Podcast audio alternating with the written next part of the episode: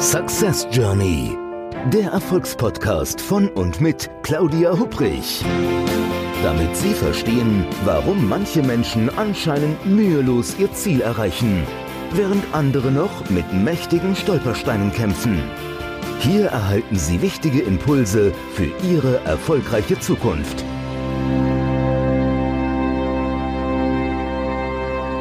Ein herzliches Willkommen zu einer neuen Episode des Podcasts Success Journey. Dem Podcast mit Tipps, wie Sie erfolgreich Ihre Ziele erreichen. Mein Name ist Claudia Hupprich und ich freue mich wirklich, dass Sie heute wieder mit dabei sind. Mein heutiger Interviewpartner ist Frederik Letzner. Er ist ein halber Franzose, spricht fünf Sprachen und inspiriert Menschen, unter anderem, gesünder zu leben. Denn sein Schwerpunkt ist, so wie er es nennt, provokantes Gesundheitsmanagement. Lieber Frederik, ein ganz herzliches Willkommen und schön, dass du heute dabei bist. Ich hoffe, das war korrekt, so wie ich dich gerade eben hier vorgestellt habe. Und hallo Claudia, schön, dass ich hier sein kann. Magst du uns mal so ein bisschen erzählen, provokantes Gesundheitsmanagement, was hat es denn mit diesem Titel auf sich? Ja, sehr gerne. Also mit Provokation ist gemeint, dass Emotionen ausgelöst werden. Mhm. der Meinung, dass Menschen keine rationalen Wesen sind, sondern diese emotionale Ebene wesentlich besser funktioniert. Und in meinen Vorträgen und Seminaren, die ich mache, versuche ich einerseits mit Humor zu arbeiten, aber ich mag diesen Moment ganz gerne, wo einem das Lachen im Halse stecken bleibt, wenn man eigentlich bemerkt, was das mit einem selber alles zu tun hat. Ja. Dann durchaus provokant zu sein. Okay, also das heißt, du meinst, wenn die Leute sich so selber an die eigene Nase fassen und denken, hoppala, ja, genau. Also Perspektivwechsel ist ja, wenn, wenn jemand etwas Neues sagt, was man einem, was man sich selber jetzt nicht so kennt. Das ist ja häufig so der Inbegriff der Provokation, wenn quasi eigene Glaubenssätze einfach mal gebrochen werden durch gute Argumente. Mhm. Oder durch Geschichten, wo man anfängt, sich selber drin wiederzuerkennen und das anhand seiner eigenen Erfahrungen hinterfragt. Und dann äh, kann es auch mal sein, dass es dann auf einmal ziemlich ruhig wird und man auch eine Stecknadel fallen lassen hören kann. Okay.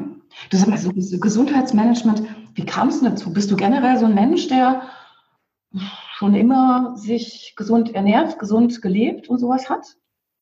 Ja, ehrlich gesagt ganz im Gegenteil, weil ich äh, war früher mal stark übergewichtig, dann ähm, die so meine eigenen Themen, was aber auch im Nachhinein offensichtlich war, dass es emotionale Gründe hatten, hatte.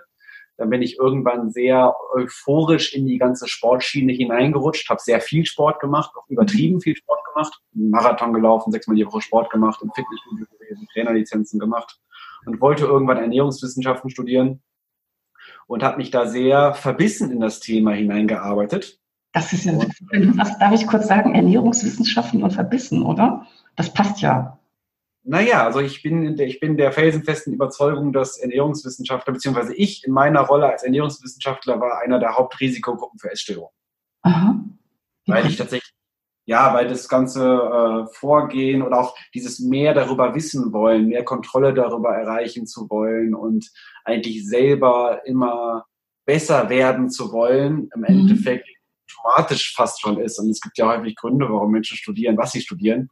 Und äh, gerade im Bereich der Gesundheit und Ernährung, gerade wenn man in den sozialen Medien mal schaut, überall da, wo es extrem wird, hat es sehr wenig mit Gesundheit zu tun. Das ist auch so das Thema ja irgendwo Selbstoptimierung. Ne? Also mir fällt auch immer wieder ein, so gerade ähm, wenn man eben in sozialen Medien unterwegs ist und guckt, also mit einem ähm, Wahnsinn, also einem Schönheitswahn, ähm, gerade, ich glaube nicht nur, aber auch gerade bei den jungen Frauen, ähm, aber auch diese Selbstoptimierung in Bezug auf Sport und ähm, wie man genau auszusehen hat, was man alles genau tun muss. Ähm, ist es etwas, wo du sagen würdest, das nimmt zu oder ist es einfach die Wahrnehmung? Ich glaube schon, also ich glaube auch nicht, dass wir immer dicker werden, sondern einfach nur, dass die Extreme immer krasser werden. Auch dank Social Media haben wir die Erwartungshaltung, die sich weiter nach oben verschieben. Wir haben generell eine sehr stark ausgeprägte Arbeitsmoral, einen sehr stark ausgeprägten Perfektionismus. Mhm. Und das macht uns unterm Strich kaputt. Und auch ich habe, so heute weiß ich, dass die Art und Weise, wie ich mich früher dem Thema Gesundheit genähert habe, absolut nicht gesund war. Und heute habe ich einen ganz anderen Bezug dazu, weil ich eben angefangen habe, mich mit der Ernährungs- und Gesundheitspsychologie mehr zu befassen und ich erkannt habe, wie symptomatisch wir teilweise an die Sache rangehen. Auch dieser ganze Healthy Lifestyle, wie er heute praktiziert wird, im Endeffekt nichts mit Gesundheit zu tun hat. Sondern? Ähm, ich bin der Meinung, es geht um Zugehörigkeit und Anerkennung. Wir wollen möglichst gut aussehen, wir wollen möglichst gut funktionieren, wir wollen leistungsfähig sein und wir ziehen unser Selbstwertgefühl daraus. Das heißt, wir haben häufig äh, gute Voraussetzungen für Narzissmus, dass unser Selbstwertgefühl gekoppelt ist an unserer Leistungsfähigkeit oder unserem Aussehen. Mhm. Und es gibt so ein paar Thesen, die ich manchmal reinwerfe, so nach dem Motto, wenn es eine Pille gäbe, die dafür sorgen würde, dass wir alle unseren Traumkörper hätten und nicht mehr schlafen müssten, dann wäre den meisten Menschen wahrscheinlich scheißegal, ob das gesund ist oder nicht. Absolut. Also das, ich denke, das sehe ich auch so. Das kann man auch, denke ich, ähm, auch gut nachvollziehen, wenn man guckt irgendwo. Also der Podcast steht ja auch unter dem Thema Ziele erreichen und ähm, da gibt es ja die unterschiedlichsten Ziele, gerade wenn es um die eigene Gesundheit, um den Körper geht oder vielleicht gerade, wie du es eben gesagt hast, nicht das unbedingt um das Thema Gesundheit, sondern das nur eher als Label, sondern um Zugehörigkeit, um ähm, möglichst viele Likes für ein Foto, was ich irgendwo Social Media mäßig hochlade oder so. Ähm, äh, das hat schon, denke ich, neue Dimensionen irgendwo erreicht. Und dann fängt es an, richtig paradox zu werden. Also es gibt ja auch dieses Glücksparadoxon, je mehr man nach Glück strebt, desto eher manifestiert man dieses Mangelbewusstsein, dass man es noch nicht hat. Mhm. Je mehr man nach Perfektion strebt, desto eher hat man das Gefühl, nicht genug zu sein. Also ich kenne keinen Menschen in Deutschland, der nicht regelmäßig das Gefühl hat, nicht genug zu sein. Und in Wirklichkeit, wenn man mal drüber nachdenkt, dadurch, dass unser Selbstwertgefühl seltenst bedingungslos ist, geht es den meisten Menschen in westlichen Kulturen tatsächlich so. Ist es denn in anderen Kulturen, ähm, Asien zum Beispiel, ist es da anders schon, ne? Ah, schwierig. Also in Japan haben wir noch eine krassere Arbeitsmoral, da haben wir aber auch die höchste Suizidrate auf der Welt. Äh, also je westlicher und je krasser die Arbeitsmoral, je, je, mehr die Leute arbeiten und je weniger sie eigentlich auf ihre eigenen körperlichen Bedürfnisse und äh, Risikosignale achten, desto krasser wird es. Okay. Es gibt, glaube ich, ganz wenige Kulturen, die nicht so westlich ausgeprägt sind. Die kennen sowas wie Depressionen, Essstörungen und so gar nicht. Und je westlicher die Kultur, desto extremer wird es eigentlich. Also diese zum Beispiel Essstörungen oder andere Themen, ist es dann eine Art in Anführungszeichen, ich, ich weiß gar nicht, ob man das jetzt so sagen darf, ich sage es aber trotzdem, so eine Art Luxusproblem? Was heißt Luxusproblem? Es sind schon, ich würde behaupten, es sind selbst kreierte Erkrankungen, die aufgrund mhm. des Leistungsanspruchs unserer eigenen Erwartungen entstehen. Also, dass wir durch eine Leistungsgesellschaft sowas wie Essstörungen, Burnout, Depression und mehr und mehr psychosomatische Beschwerden und Suizidfälle kreieren, davon bin ich felsenfest überzeugt. Das ist interessant, obwohl wir eigentlich doch mehr Know-how als jemals zuvor haben. Es noch nie so viele Bücher auf dem Markt zu dem Thema gab, noch nie so viele Blogs oder was auch immer. Also äh, ähm, das Wissen steht eigentlich zur Verfügung, oder? Genau, wir haben aber auch kein Wissensdefizit. Das ist ja der springende Punkt. Dadurch, dass Menschen emotionale Wesen sind, liegt die Ursache nicht im fehlenden Wissen, weil dank Social Media und Internet haben wir überall Wissen zur Verfügung. Mhm. Aber es gibt Gründe, warum Dinge nicht umgesetzt werden. Es gibt auch Gründe, warum Menschen gerne unvernünftig sind, sich äh, irrational verhalten, weil Zugehörigkeit, Anerkennung im Vordergrund steht, fast schon Autoaggression und Selbstsabotage eine Rolle spielt. Also da kann man jetzt sehr weit ausholen, warum sich Menschen nicht rational verhalten. Na, aber lass uns mal also zusammen gucken. Also wenn jemand ein entsprechendes Ziel hat, könnte jetzt im Bereich Gesundheitsmanagement was sein. Also mir wäre ja das Wort, ich will mich gesünder ernähren, wäre mir ein bisschen zu, zu ähm, fluffig bis abstrakt. Also wäre mir auch nicht konkret genug. Äh, aber sagen wir mal, jemand ähm, hat das Ziel, was nehmen wir jetzt irgendwo 15 Kilo abzunehmen. Wäre doch ein konkretes Ziel, oder? Ja. Oder würdest du mir jetzt sagen, als Gesundheitsexperte, Nee, das reicht nicht. Das würde ich niemals sagen, weil die Frage ist jetzt, man muss ja tatsächlich die Intention darf man sich ja anschauen. Also warum möchte jemand 15 Kilo abnehmen? Und die erste Frage, die ja interessant ist, geht es jetzt gerade um Ästhetik oder geht es um Gesundheit? Und ich würde mal behaupten, 90 bis 95 Prozent der Leute würden sagen, erstmal geht es um Ästhetik. Das würden die Leute von sich selber behaupten oder ja? Konkret nachfragt ja. Also die meisten, also bei bei einem Großteil der Leute, die abnehmen wollen, geht es eigentlich eher darum, nochmal 5 Kilo hier, 10 Kilo da, 15 Kilo da abzunehmen. Aber wirklich gesundheitsgefährdend ist das Übergewicht, über das die meisten Leute sprechen, nicht. Es sei denn, wir reden über Adipositas. Also ich wollte gerade sagen, also ich, ich, ich dachte, dass also gerade der Adipositas-Anteil, also von Menschen entsprechend, die ein extremes Übergewicht haben, doch immer mehr zugenommen hat in den letzten Jahren, oder? Dann fängt, dann fängt es an richtig spannend zu werden, weil wenn wir über Adipositas reden, reden wir häufig auch über, nicht über fehlendes Wissen, sondern wir reden über sowas wie Essattacken. Mhm. Wir reden über emotionale Gründe, warum Menschen in den Kontrollverlust abrutschen, anfangen, wie in Trancezustand in so ein Muster hinein zu verfallen, wodurch sie Emotionen wegregulieren, wie ähnlich wie Fingernägel kauen bei Kindern, mhm. aber auch ähnlich wie das, äh, wie die, die autoaggressiven Verhaltensweisen, die junge Mädchen häufig haben oder auch Ritzen und sonstiges, sind ja auch ähnliche Verhaltensmuster, die Menschen haben, um Emotionen zu regulieren. Auch das Nichtessen oder das ins ins Fitnessstudio rennen oder extrem viel zu arbeiten, die Menschen das auch manchmal in Krisensituationen machen, sind ja im Endeffekt auch Formen, wie Menschen sich vor sich selber ablenken. So mal. Ja. Also die, die, die, ganz kurz zwischendurch, die, die Frage, die ich mich aber stelle, also wir reden ja jetzt beide aus so einer ähm, Sicht von außen irgendwo auf einen Mensch betrachtet. Aber wenn jemand selber in dieser Situation ist, gibt es denn da irgendwie so so ein paar Checkpunkte, wo du sagst, daran kann man das selber merken? Ähm, einfach finde ich es interessant, wenn in dem Moment, wo ich ja weiß, dass mir Dinge nicht gut tun, und ich sie trotzdem mache und aus irgendwelchen Gründen nicht umgeändert bekomme, dann ist ja offensichtlich eine Form von Abhängigkeit gegeben. Mhm. Also ich weiß, es tut mir nicht gut, aber ich mache es trotzdem. Also es gibt offensichtlich einen Grund, warum ich das mache. Okay. Dann den zweiten Aspekt, den ich sehr wichtig finde, ist für sich selber klarzumachen, dass jedes Verhalten eine Funktion hat. Also auch dicke Menschen sind nicht dumm. Mhm, ganz wichtig. Ganz, ganz wichtig, weil das ist, äh, ich war ja früher auch stark übergewichtig, ich wusste alles über gesunde Ernährung und irgendwann hatte ich Essattacken und so weiter. Und ähm, das sind häufig Menschen, die könnten selber schon Diätratgeber schreiben, weil sie sich aus einem gewissen Leidensdruck heraus schon seit ewiger Zeit intensiv mit dieser Materie auseinandersetzen. Und dann so zu tun, als wenn man noch mehr erklären müsste, was Nährstoffe angeht, ist total obsolet und fast schon übergriffig. Okay, also das heißt, den, diesen Menschen das zu erklären, egal in welcher Form. Ich habe überlege jetzt gerade, also diese Grundgesamtheit ist jetzt, wenn wir nicht nur über Übergewicht reden, sondern generell ähm, Gesundheits, nicht gesundheitlich förderndes Verhalten, nenne ich es mal. Ja, also egal, ob das jetzt Essen, Trinken, zu viel Arbeiten, zu viel Stress, zu viel was auch immer ist. Ähm, die Gruppe der Menschen, die da entsprechend drin sind, ist auch sehr, sehr groß ja, ich finde auch fast immer alle Leute, die mir ganz brav zuhören. ja, also du hast ja vorhin gesagt, dass es Momente gibt ähm, in deinen Vorträgen oder deinen Workshops, wo du quasi in der Stille die, die Stecknadel fallen lassen hören kannst. Ne? Gibt es da so, so ein, zwei Punkte, wo du sagst, also wenn ich das und das sage oder die Leute mit dem und dem konfrontiere, dann wird es still?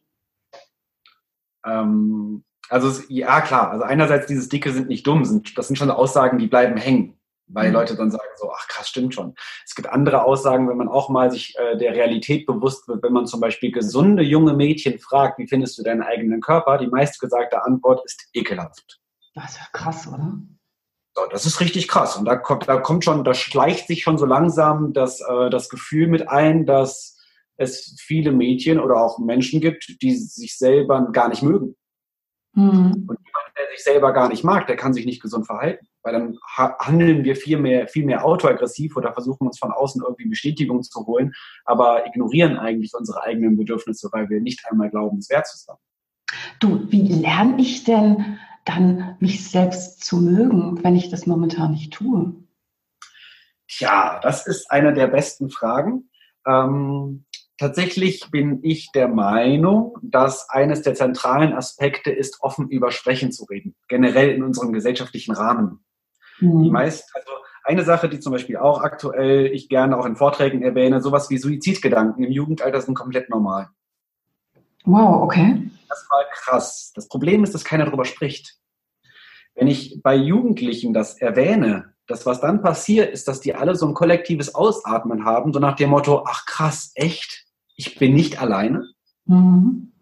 Das, was uns krank macht, ist Isolation, das Gefühl, falsch zu sein. Die Realität ist, dass die meisten Menschen dieses Gefühl haben, nicht genug zu sein und das Gefühl haben, funktionieren zu müssen, besser werden zu müssen und so weiter. Mhm. Und dadurch entsteht so das Gefühl, alle anderen haben ein perfektes Leben. Auch dank Social Media versuchen wir das alle wunderbar darzustellen. Das wollte ich ja gerade sagen, wenn du in Social Media guckst. Also regelmäßig erwische ich mich bei dem Gefühl, dass ich denke, holla die Waldfee, was haben die anderen für ein interessantes Leben? Obwohl meins bestimmt mit Sicherheit nicht uninteressant ist.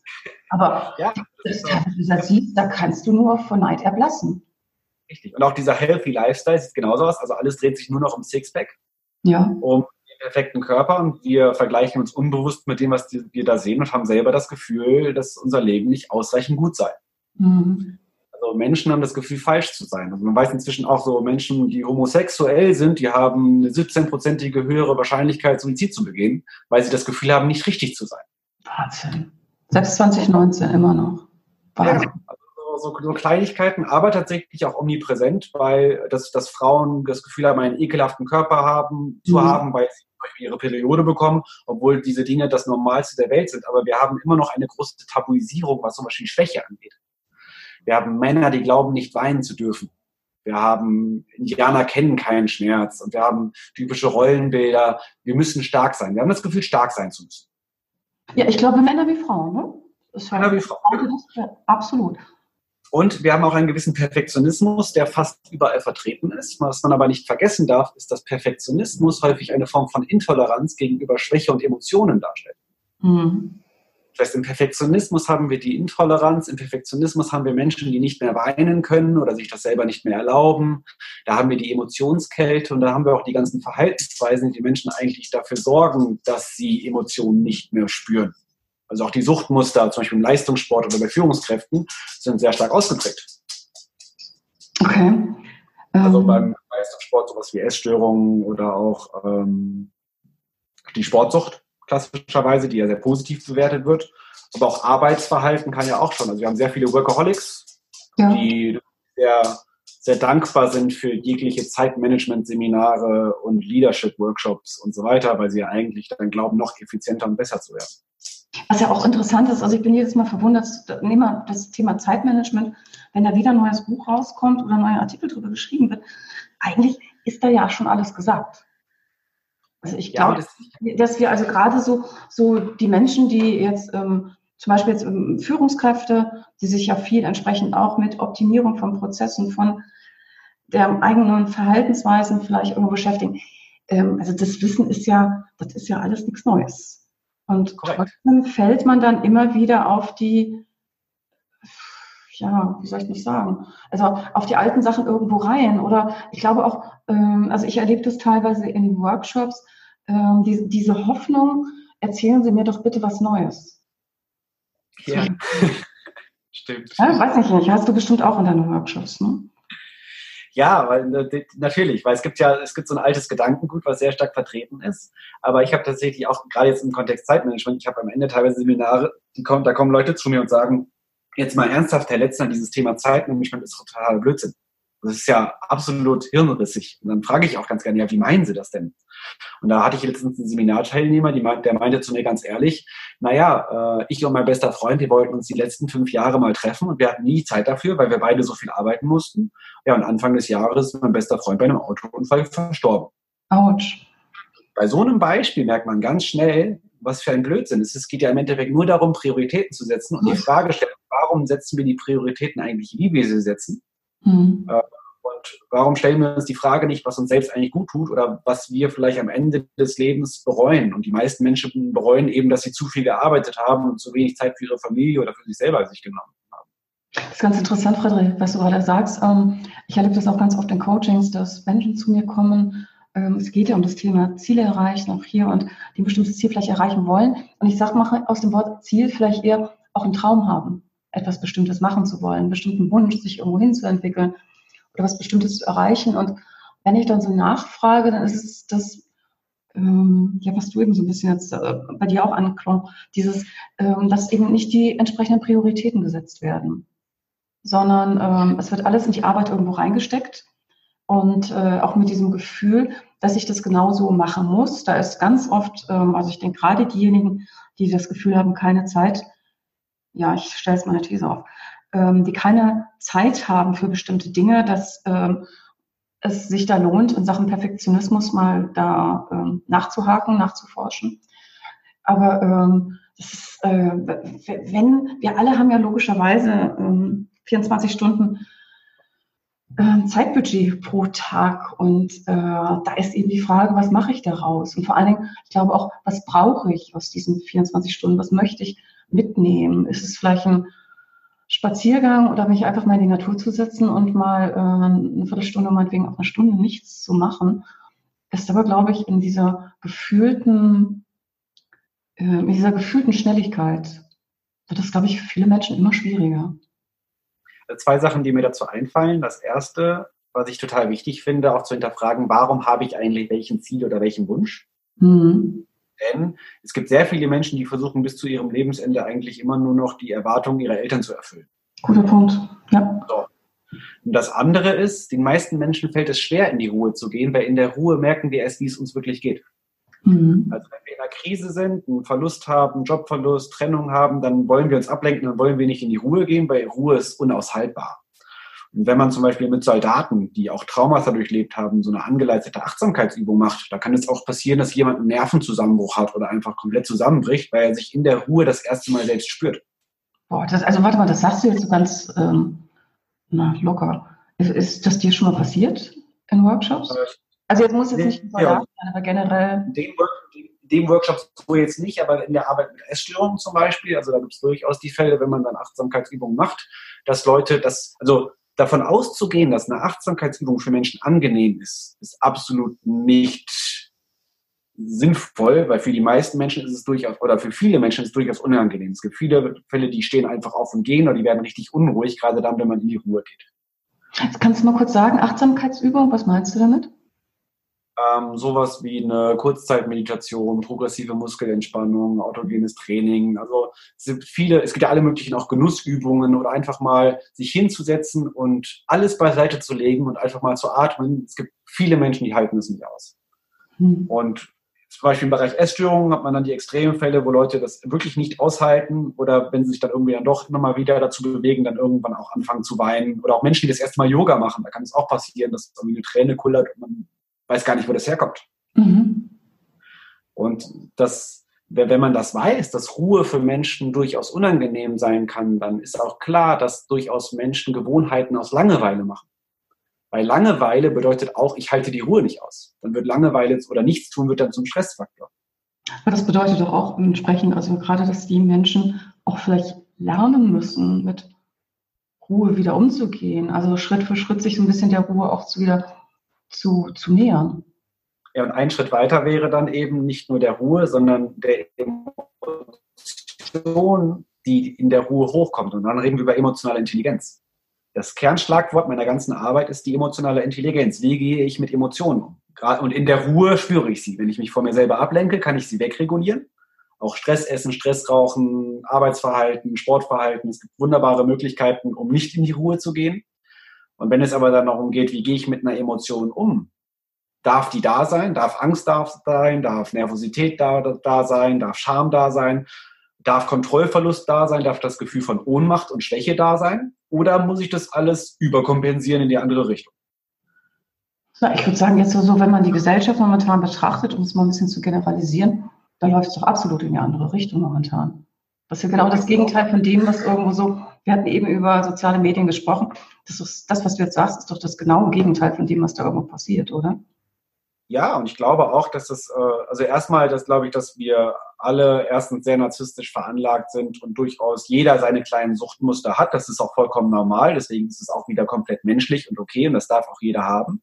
Aber ich halte es durchaus für sinnvoll, das auch zu verstehen, dass wir alle unsere kleinen Ticks haben und die größte Stärke im Endeffekt vielleicht darin liegen könnte, auch offen über Schwächen wieder zu sprechen oder über Emotionen, über seine eigenen Geschichten und eigentlich dann zu bemerken, dass jeder Mensch seine Geschichte hat und sich eigentlich auch nur darum, sich eigentlich nur wünscht, seine Maske mal beiseite zu legen und sich mit seinen Menschen, die ihr vertraut, sich über die wirklich relevanten Dinge zu unterhalten und nicht über das Wetter. Das bedeutet doch aber auch eine gewisse Art von Mut zu haben, oder? Weil also ich habe gerade, ich erinnere mich äh, an einer der letzten Podcast-Episoden, äh, da ging es mit meiner Gesprächspartner auch, darum, mal um Hilfe zu bitten.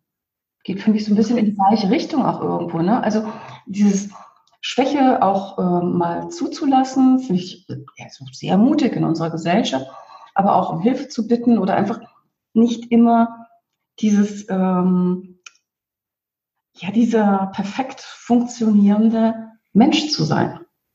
Und dann fängt es an, richtig spannend zu werden, weil dann fängt an, sich die Assoziation umzukippen. Mit stark assoziieren wir möglichst stark zu wirken, mit schwach assoziieren wir irgendwie uns selbst zu schützen. Aber wenn wir mhm. mal wirklich ernsthaft darüber nachdenken, dann ist der offene Umgang mit Schwäche eigentlich das, wofür man viel mehr Mut braucht. Und äh, das alles zu verstecken ist eigentlich der leichtere Weg. Und im möglichst perfekt wirken und bloß keine Fehler machen und bloß stark wirken, haben wir dann häufig die Gleichgültigkeit, weil es eigentlich nur noch um das Bild geht, was ich versuche darzustellen, aber es geht gar nicht mehr um die eigentliche Sache. Und mhm. da, wo Menschen offen über Schwächen reden können oder auch mal einen Fehler zugeben können, haben wir im Endeffekt die Menschen, die die Fähigkeit haben, Verantwortung zu übernehmen. Also ich denke jetzt irgendwie so aus einer individuellen Sicht raus, heißt es, da kann jeder für sich selber, denke ich, irgendwo auch dran arbeiten. Das ist bestimmt eine Sache, das passiert nicht über Nacht, sondern sowas muss Schritt für Schritt irgendwo laufen auch. Aber wenn ich dann ähm, sage, okay, ich lasse ähm, Fehler zu, ich lasse, äh, ich, da kullert auch meine Träne, ich muss nicht immer irgendwo stark sein, brauche ich natürlich idealtypisch auch das Umfeld, in dem ich genau das machen kann. Und ähm, wenn ich jetzt gucke, ich bin ja in vielen Organisationen unterwegs, wenn man dann die entsprechenden Zielvereinbarungs- und Beurteilungssysteme sieht, das ist ja nicht unbedingt so unterstützend, oder? Ja, das Schöne ist ja, dass das ja der springende Punkt ist, wo das, die ganze Diskussion ja eigentlich erst relevant wird. Also ich hatte auch mal Vertriebler teilweise, wo es dann irgendwie um Umgang mit Niederlagen und Krisen geht. Und irgendwann kommt dann dieser Einwand, ja, aber die Erwartungen sind doch da und mhm. ich kann ja gar nicht so stark auf mich selber achten. Ja, und genau da fängt es erst an. Diese ganzen Gesundheitsmaßnahmen mit allen möglichen Empfehlungen und Ernährungspyramiden und so weiter äh, sind irrelevant, solange dieses Spannungsfeld nicht diskutiert wird. Darf wenn, das, wenn du das diskutierst mit deinen Kunden, ähm, machst du Workshops auch in Organisationen und so, wie reagieren denn da deine Ansprechpartner? Also weniger die Teilnehmer, sondern deine Auftraggeber. Ähm, ich, ich, unterm Strich erkläre, also unterm Strich die, die Botschaft, die wichtig ist zu vermitteln, ist, dass wenn wir Mitarbeiter haben, die auf sich selber achten, wenn wir Mitarbeiter haben, die zufrieden sind, die dieses Gefühl von Sinnhaftigkeit haben und die den offenen Umgang mit Schwäche haben, dass das am Ende ganz viel Zeit und Geld spart. Mhm. Mitarbeiter, die die Fähigkeit zu haben, ich habe eine Fähigkeit haben, auch mal zu sagen, ich habe einen Fehler gemacht oder kannst du mir mal helfen oder ich weiß es nicht.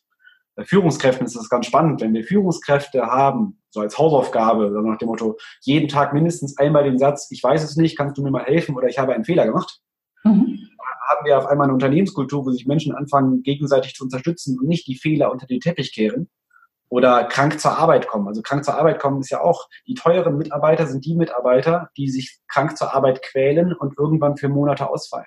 Ja, ja. oder vielleicht dann auch noch die halbe Abteilung anstecken. Ne? Genau. Die Leute, die auf sich selber achten und immer mal wieder für einen Tag oder zwei weggehen, weil sie ihre eigenen Körpersignale und Grenzen ernst nehmen, das sind diejenigen, die langfristig im Unternehmen erhalten bleiben, weil sie, ja, weil sie auch rechtzeitig Grenzen setzen und durchaus das Risiko eingehen, dafür kritisiert zu werden. Aber ich glaube, wer dann schon mal so eine richtige Krise durchlaufen hat, der versteht dann auch, warum es durchaus sinnvoll sein kann, nach Feierabend mal das Handy auszumachen oder seine Pause auch mal in Anspruch zu nehmen. Also sprich wirklich dann Umdenken auf beiden Seiten, auf den Seiten, die die Organisation jetzt erstmal gestalten, aus Sicht also Führungskräfte, aber auch auf Mitarbeiterebene, nicht die, den Helden, die Heldin zu spielen und ähm, den grippalen Effekt der halt in so einer kalten Jahreszeit, wie wir sie jetzt kurz hinter uns ja gerade gebracht haben, ähm, den eben nicht zu verteilen, sondern vielleicht was ganz anderes zu verteilen, eine ganz andere Einstellung, ganz anderes Verhalten in der Organisation zu verteilen, oder? Dieses, dieses Mensch sein dürfen und nicht wie eine Maschine funktionieren müssen. Weil Menschen sind keine Maschinen. Hm. Ist das vielleicht auch so, wenn Menschen gerade, ich bin jetzt wie so gedanklich beim Thema Ziele erreichen, eben auch sich das mal, wenn man bestimmte Ziele hat oder auch losstartet mit in Bezug auf Ziele, sich das auch, ähm, ich wollte jetzt gerade sagen, einzugestehen, aber das hat, finde ich, irgendwo eine negative Konnotation, sondern eher es zuzulassen und vor allen Dingen anzunehmen, zu sagen, es ist nicht immer geradlinig, ähm, da kommt was dazwischen, du hast so schön eben schon gesagt, ja, ich mache dann Fehler, ich probiere äh, was Neues aus, wenn ich einen Fehler gemacht habe. Ich finde immer, dann weiß man halt, wie es nicht funktioniert. Das ist ja auch schon mal ein Learning Point, ne? Man kann auch noch einen Schritt weiter gehen. Also ähm, ich finde das Gedankenspiel ganz schön äh, mit so Notärzten oder Herzchirurgen. Mhm. Also ich frage immer ganz gerne, ja, wer von Ihnen hätte gerne denn einen perfektionistischen Herzchirurgen oder Notarzt, der möglichst nie Fehler machen möchte und der perfekt immer funktioniert? Und dann gehen auch immer 50 Prozent der Hände hoch. Und die andere Frage, die ich dann immer stelle, ja, wer von Ihnen hätte gerne einen gelassenen Herzchirurgen oder Fluglotsen?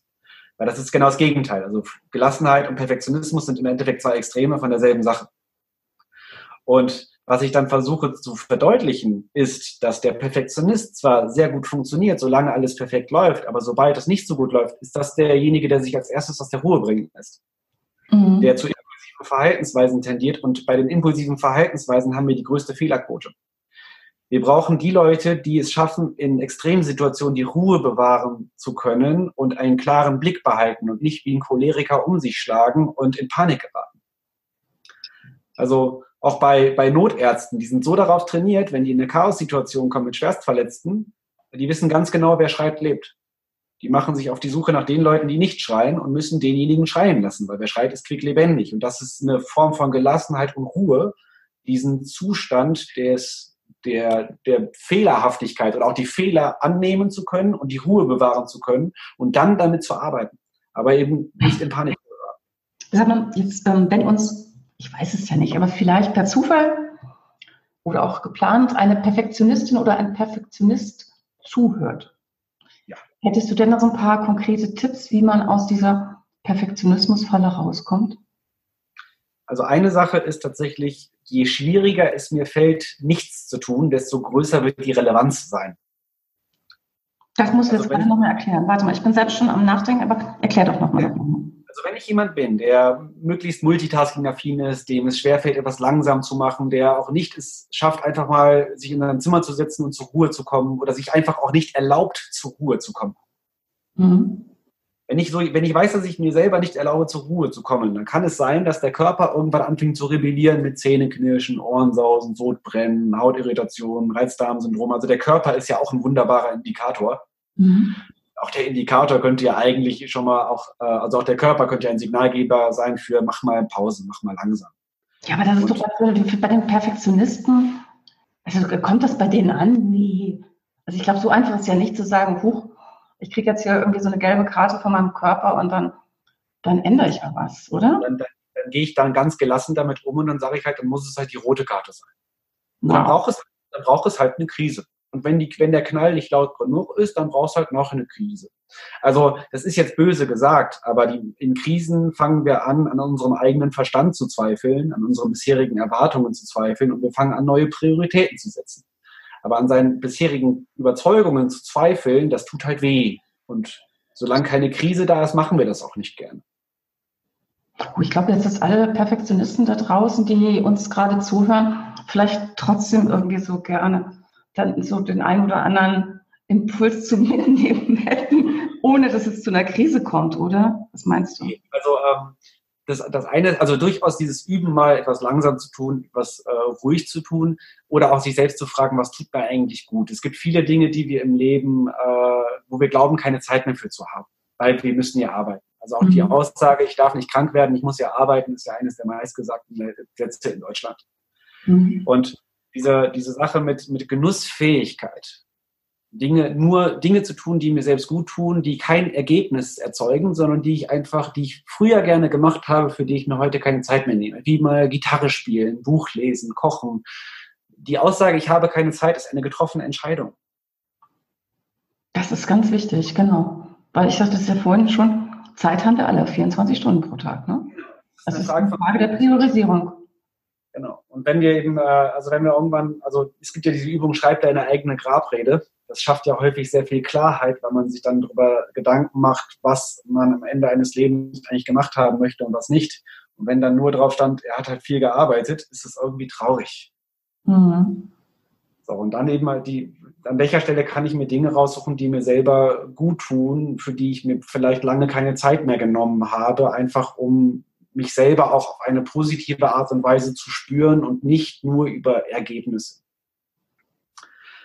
Das, das, das andere könnten ja auch veritable Ziele sein. Ne? Eben nicht ja. nur das Ziel, ich möchte mehr dies, mehr das, mehr sonst was, also von den üblichen Sachen wie ähm, Geld, Job, Anerkennung, sondern vielleicht auch mal mehr, ich möchte gerne mehr, ähm, zumindest als Wunsch jetzt erstmal formuliert, ich möchte ab und an mehr Ruhe, bisschen Gelassenheit und dann die Frage, was bedeutet das und wie könnte ich da ein entsprechendes Ziel auch hinterlegen? Ja, und dann auch die Frage, was, was, was erwarte ich eigentlich? Also sich das auch bewusst zu machen. Bin ich harmoniebedürftig? Habe ich das Gefühl, brauche ich Bestätigung und Anerkennung von außen? Mhm. Das ist ja eine Frage, weil äh, wir assoziieren Erfolg häufig mit Anerkennung von außen. Man darf aber auch verstehen, dass dieses Bedürfnis nach Anerkennung häufig so eine Bedürftigkeit mit sich bringt. Von wegen, ich brauche Bestätigung von außen, dass ich wertvoll bin. Bitte sag mir, dass ich wertvoll bin. Das ist ja schon fast Bedürftigkeit. Ja.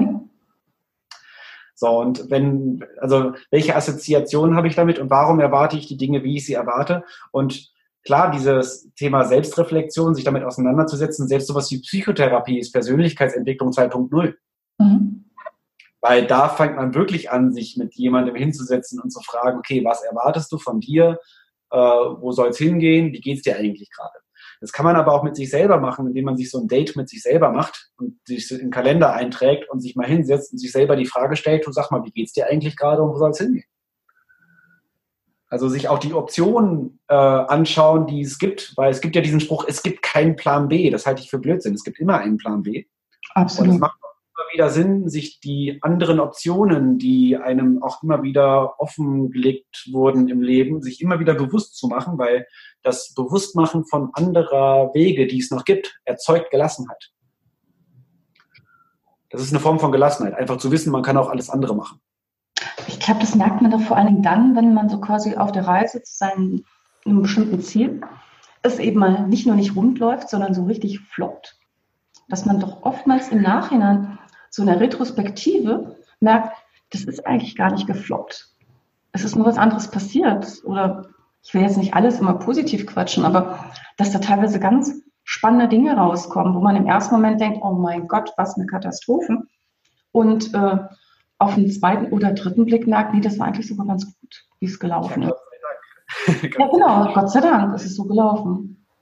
Es gibt einen Satz, den ich sehr, also wenn wir davon, also ein, es gibt einen Satz, der mir persönlich immer hilft, weil ich bin auch Perfektionist. Ich glaube, wir sind alles Perfektionisten, deswegen äh, geht es mir nicht anders. Aber ein Satz, der mir persönlich hilft, ist der Gedanke, ich darf alles, ich muss gar nichts.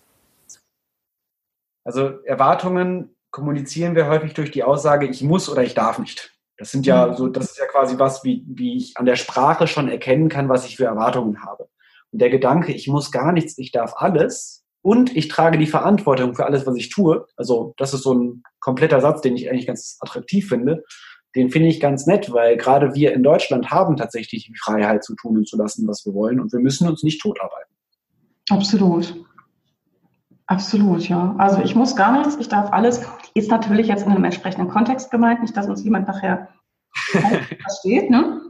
Aber ich glaube, das kommt bei unseren Zuhörerinnen und Zuhörern hoffentlich schon irgendwo richtig an. Ist, glaube ich, auch etwas, was man so entsprechend auch nicht, ähm, ich glaube, die wenigsten von uns stehen mit dieser Art äh, Mental Mindset irgendwo auf, sondern ich glaube auch, wie du sagst, es ich weiß nicht, ob die meisten von uns Perfektionisten sind, aber es ist schon dieses, ich muss dies, ich muss das, ich muss das. Und ähm, solange ich nicht die komplette Liste abgearbeitet habe am ganzen Tag, kann ich mich nicht hinsetzen und einfach mal ähm, einer Blume beim Wachsen zugucken, um es mal so ein bisschen ähm, simpel zu sagen. Also ich muss aber mag eins gerade noch erzählen. Also ich bin auch so jemand, die eher so und überall in allen Ecken und muss das, dies, das. Also ich habe für mich entdeckt, ähm, also das Thema geführte Meditation kenne ich schon seit vielen Jahren, also vor ganz lang und irgendwann dann auch in meiner eigenen Coaching-Ausbildung und ähm, ähm, Thema Hypnose und sowas. Also das fand ich damals ganz spannend, das auf einmal zu entdecken. Ähm, quasi eine Hypnose von jemandem anderen quasi geschenkt zu bekommen, aber jemanden anders auch damit zu beschenken und zu merken, wie das eigentlich Menschen irgendwo runterholen kann ähm, in so einem unglaublich tolle Entspannung und in einer Zeit mit sich selber.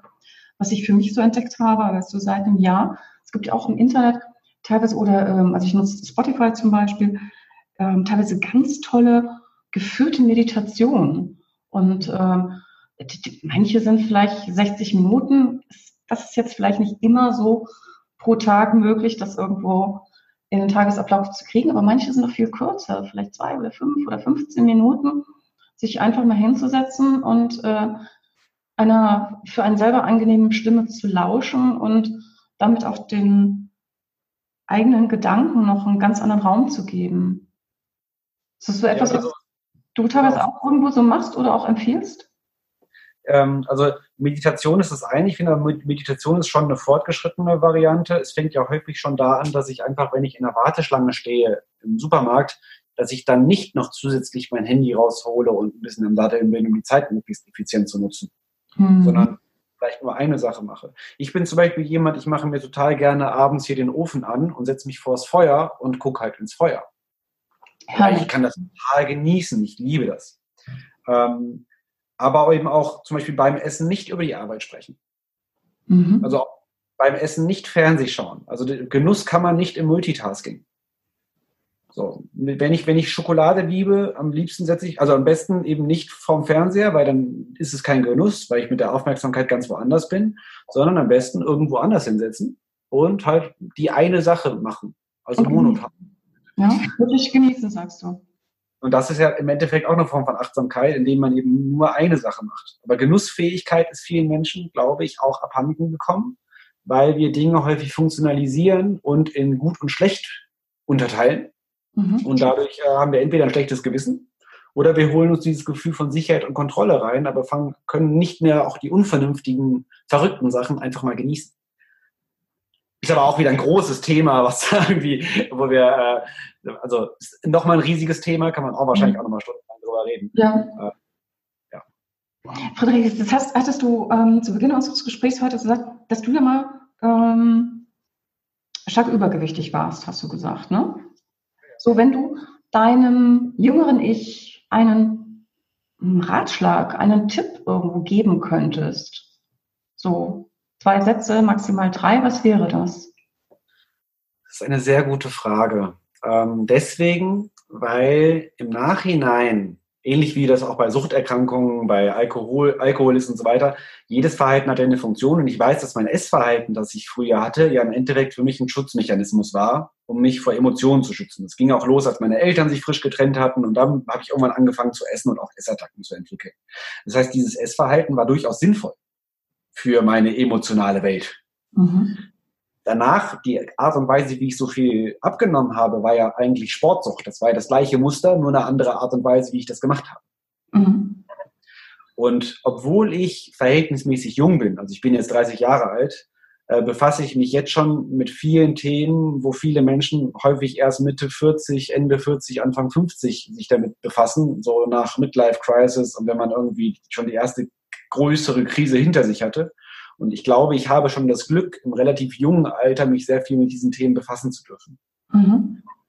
Insofern gehört auch die Erfahrung, die ich mit meinem jüngeren Ich gemacht habe, dazu, dass ich überhaupt jetzt da bin, wo ich bin. Insofern ähm, darf ich meine Vergangenheit genauso annehmen, wie sie ist. Guter Punkt, ja. Also ich denke, das sollte man sowieso immer machen, oder? Ja, das hat ja, ja auch mit eigener Wertschätzung zu tun ja. Also es war, war ich musste gerade selber drüber nachdenken, wie ich, ich, äh, weil ich auch gerade irgendwie selber drüber nachdenke, was würde ich machen, was würde ich machen.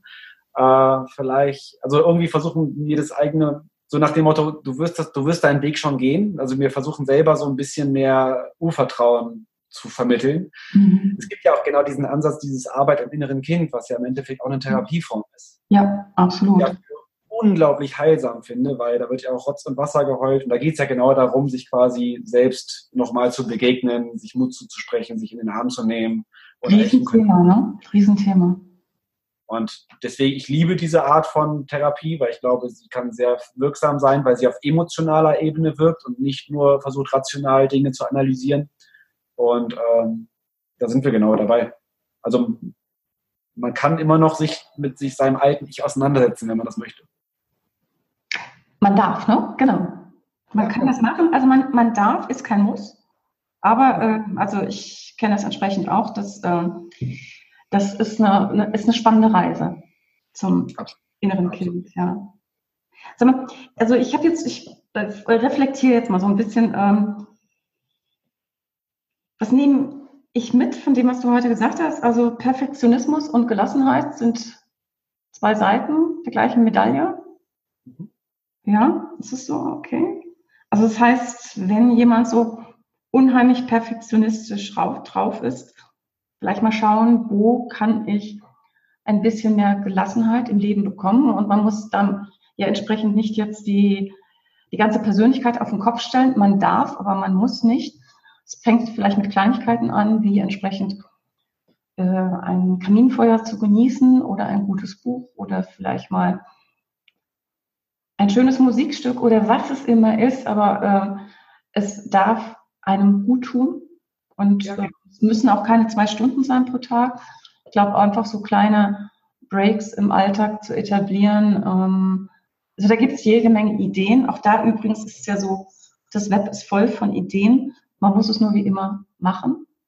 Und vielleicht auch, wenn es äh, den ersten, zweiten Tag nicht ganz so rund läuft, einfach dranbleiben und probieren. Das andere hast gesagt, wir müssen gar nichts, aber wir dürfen alles. Ja, und wir tragen die Verantwortung für alles, was wir tun. Das finde ich wichtig dazu zu sagen. Ja, absolut. Ne, das wäre die Fußnote jetzt, aber ganz groß geschrieben, weil ansonsten kommen wir ja noch in Teufelsküche. Ja, genau. Frederik, wie ist denn das, wenn man mehr über dich erfahren möchte oder dich kontaktieren möchte? Ja, man findet mich auf allen möglichen sozialen Portalen tatsächlich mhm. und kann auch einfach mir entweder E-Mail oder auf der Webseite mich durchaus auf sehr simple Art und Weise kontaktieren. Mhm. Ich bin auch derjenige, der noch selber antwortet. Das ist auch alles. ja, genau. Insofern, wer mich sucht, der findet. Aber ich glaube, Haupt, Hauptansprech- oder Hauptanlaufpunkt ist im Endeffekt die Internetseite, dieses www.let's mit tz-go.de, also letsgo.de. Okay. Da findet man eigentlich alles, was man braucht. Super, also www.let's-go.de von Frederik Letzner. Alles klar. Lieber Frederik, dann danke ich dir ganz, ganz, ganz herzlich, dass du heute mit dabei warst für die vielen Impulse. Ich muss sagen, ich, ich könnte jetzt noch ein bisschen weiter mit dir quatschen, aber ich würde sagen, wir sparen uns das vielleicht für eine zweite Folge. Was hältst du davon? Total gerne. Ja, super. Aber dann erstmal wirklich herzlichen Dank. Ich bin total happy, dass es heute geklappt hat. Vielen Dank. Ja, und dann möchte ich mich gerne auch natürlich wieder von Ihnen heute verabschieden. Ich hoffe, dass Sie für sich jede Menge oder vielleicht auch nur den einen wirklich wichtigen Impuls mitnehmen konnten. Ähm, wenn Ihnen die Folge gefallen hat, dann würde ich mich total freuen, Sie bei der nächsten Episode auch wieder hier begrüßen zu dürfen. Und Sie wissen ja schon, ich sage es eigentlich gerne immer wieder dazu, über eine Bewertung im entsprechenden Podcast-Portal, ja, da freue ich mich natürlich auch. Oder ja, erzählen Sie es doch einfach weiter. Muss ja nicht immer auch nur über Social Media oder so sein, sondern da gibt es diesen Podcast Success Journey und wenn Sie das erzählen, würde mich sehr freuen. Ich freue mich auch, wenn Sie bei der nächsten Episode wieder mit dabei sind. Ich wünsche Ihnen bis dahin eine ganz tolle, gute, erfolgreiche Zeit.